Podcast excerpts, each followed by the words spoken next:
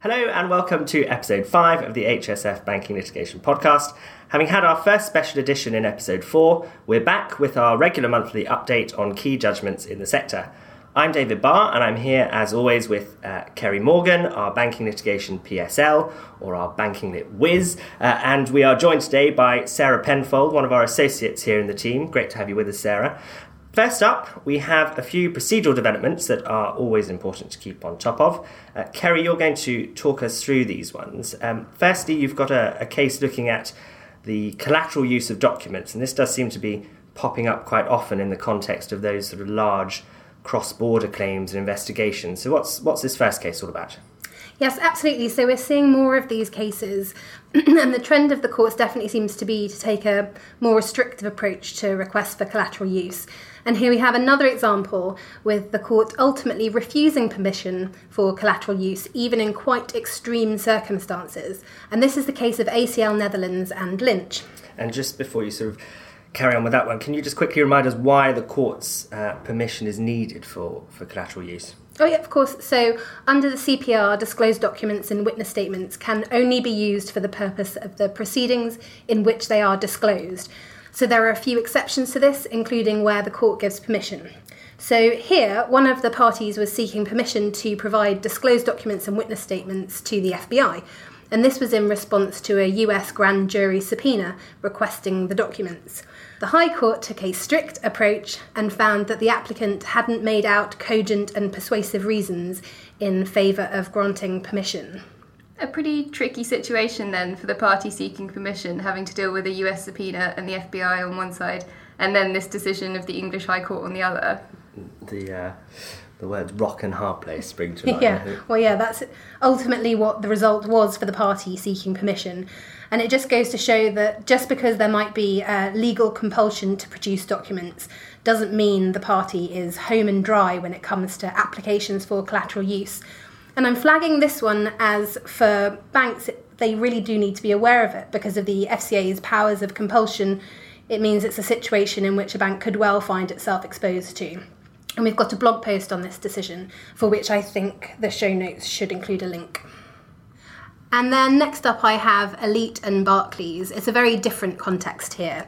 And this was a Court of Appeal decision which came as part of a long running litigation relating to alleged mis-selling of IRHPs. So essentially, the court refused to allow the claimants to bring claims in unlawful means conspiracy because they were not adequately pleaded. And this case serves as a reminder of the difficulty in getting con- a conspiracy claim off the ground. And it makes clear that the claimant has to fully plead their claim and all its particulars at the outset. They can't simply hope that something will turn up in disclosure to substantiate their pleadings at a later date. And in fact, this judgment, subject to any appeal to the Supreme Court, means that Elite's claim against Barclays has finally been disposed of.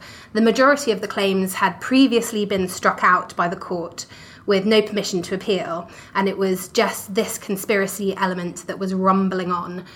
Uh, we have e bulletins on all of the many judgments following the course of these proceedings, including this one, for which there's a link in the show notes. So do have a look at those.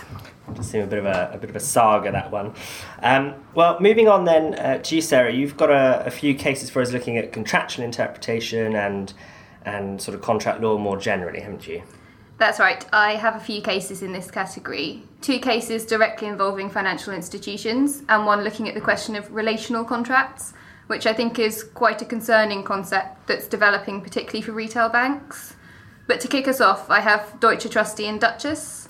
Here, the High Court looked at the contractual documentation in a collateralised loan obligation transaction I won't go into the facts in detail as they're a bit dense, but the dispute revolved around whether an incentive fee was payable to the collateral manager when the equity note holders exercised a right of early redemption. The court said that the incentive fee was not triggered by early redemption, applying the well established approach to contractual interpretation. As far as the court was concerned, the documentation was pretty clear on the whole, particularly in the context of the transaction. And in a nod to Re Sigma Finance, the court emphasised the particular, even paramount importance of the words used in a traded instrument that's going to exist for a long time and pass through many hands.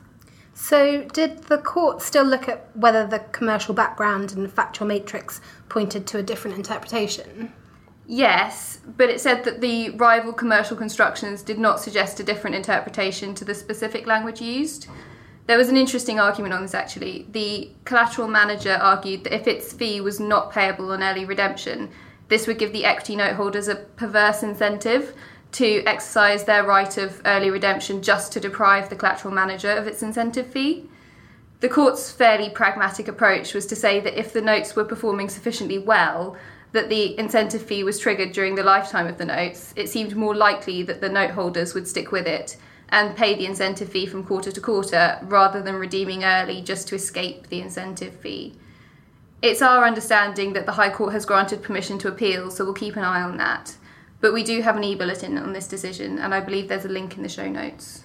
Absolutely. And uh, next, we're off on a, a trip to Greendale, um, although this judgment is a, a lot less soothing than an episode of Postman Pat. It runs into hundreds of pages, doesn't it? So, um, what have you got for us? Yeah, absolutely.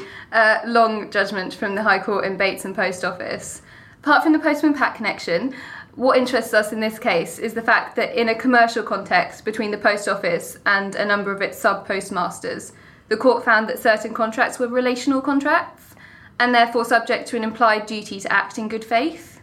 For those of you not familiar with the relational contract argument, it goes back to a case called Yam Seng, where the court said that although the obligation of good faith is not implied in all commercial contracts, it will be implied where a contract is a relational one. So, did the court give any guidance on how to assess whether a contract is relational? Yeah, in the post office case, the court noted a number of factors.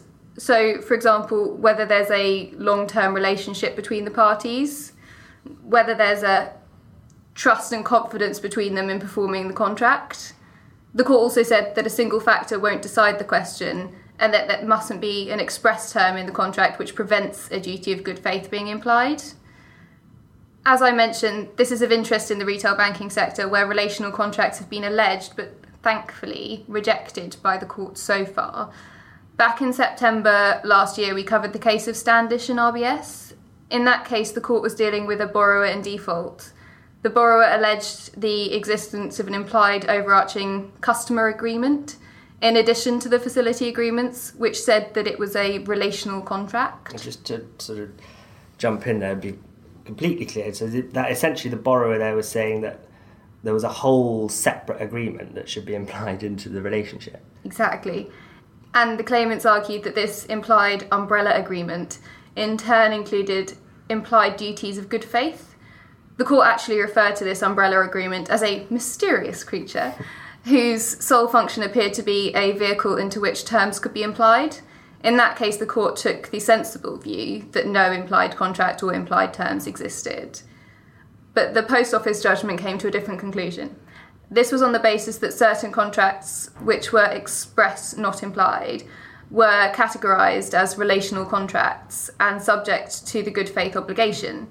While not a banking case, it's an example of the court endorsing these relational contracts in a commercial context, so it's worth keeping an eye on. As an interesting twist in this particular tale, the post office has applied for the judge to recuse himself, saying his findings gave the clear impression he had already formed a view on the case and would not be impartial at subsequent trials. This was a split trial process. And this application specifically referred to findings on the relational contract aspect. The judge's decision on the recusal application is that he should not be recused, but this will be an interesting one to watch in terms of the appeals process, which has the potential to directly affect the issue we've discussed here. And again, we have a litigation post and a link in the show notes to that case. And I will cover my final contract law case briefly. It's Chudley in Clydesdale Bank. Here, the Court of Appeal found that a letter of instruction between a bank and its customer conferred a benefit on third party investors, and importantly, those investors were not customers of the bank. The case looked at the 1999 Contracts Rights of Third Parties Act and turned on the level of identification of those third party investors which was required for the contract to confer a benefit on them under the Act. As you will know, the Act requires parties to be expressly identified in the contract by name, as a member of a class, or as answering a particular description. In this case, the court gave the Act quite a broad interpretation, which isn't necessarily great news for financial institutions. But we don't have time to go into the details here, but you can read our e bulletin, and again, there's a link to that in the show notes. Absolutely, thanks for that. Um, and uh, Kerry, finishing off then with our, our deep dive. Um, Lehman Brothers, event of default, loss. We are, of course, talking about uh, ISDA master agreements, and you've got a case looking at the uh, the 92 agreement and how the test sort of differs from the 2002 agreement, haven't you? Yes, so uh, for the deep dive this month, I've chosen Lehman Brothers and Klaus Tschira. Uh, before jumping into an analysis of this case, I think it's worth highlighting that this is the latest in a long line of ISDA cases which have been born out of the financial crisis and collapse of Lehman Brothers over 10 years ago. And once again, the question for the court was whether, when the collapse of Lehman caused an inevitable event of default under various hedging transactions, and this triggered the need for the defendants to determine closeout payments, whether those payments were calculated correctly. So, in this case, the parties had elected loss as the methodology for calculating those payments. And so here the High Court has given some important guidance on the limits of a determining party's discretion to determine loss under the 1992 ISDA. So, a quick reminder that upon an event of default, the standard for the determining party to meet when calculating loss is different under 1992 and 2002 ISDA. And I think that's one that's quite easy to forget but very important to remember. So, under 1992, the standard is rationality, whereas under 2002, it is objective reasonableness. And that's very nice categories, but what, what, what does it mean exactly in practice? Well, yeah, so in practice, in practice, this means that the 1992 ISDA gives the determining party more latitude and the courts are less likely to interfere in the calculation of loss.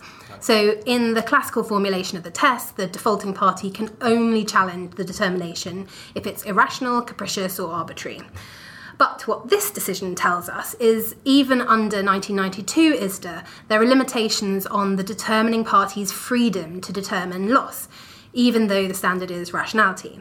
So we've got a banking litigation e bulletin, as ever, highlighting the key limitations identified, which I would definitely recommend that you take a look at if you're interested in ISDA developments. Um, and I don't have time to go into them all here. Uh, and they also probably wouldn't work very well in the podcast medium. Um, but I will flag one um, of particular interest, which is the court's confirmation that common law principles of remoteness must apply in relation to the calculation of loss under 1992 ISDA, just in the same way as they apply to contractual damages generally. So, this is probably best explained by way of example, and the facts of the instant case, for rather obvious reasons, work pretty well. So, in this case, the original trade required what was to become the determining party, Klaus Tschira, to place collateral, and that was because of its poor credit quality.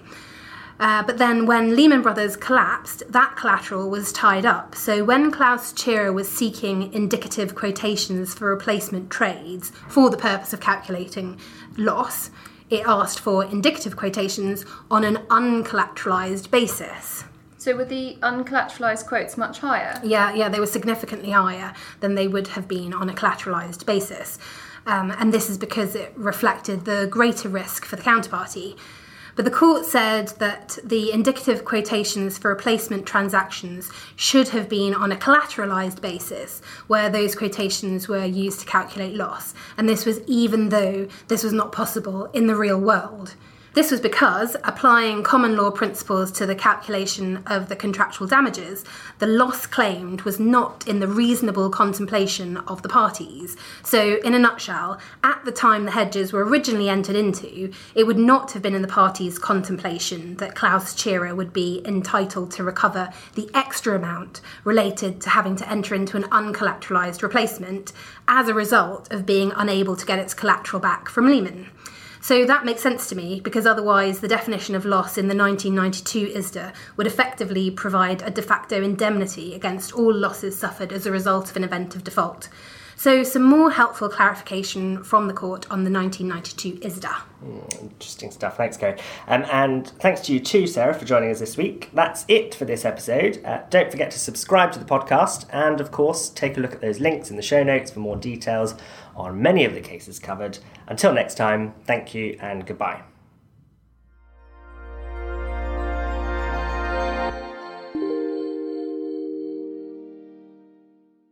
You have been listening to a podcast brought to you by Herbert Smith Freehills. For more episodes, please go to our channel on iTunes or SoundCloud and visit our website herbertsmithfreehills.com for more insights relevant to your business.